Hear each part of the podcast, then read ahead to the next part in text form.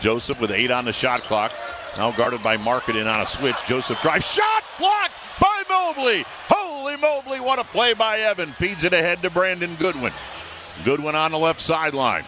Goodwin works his way into the lane. Fires right side Okoro. Three ball. Bounced around the rim and in. Okoro got the roll on the bomb. And the three ball ties the game at 102.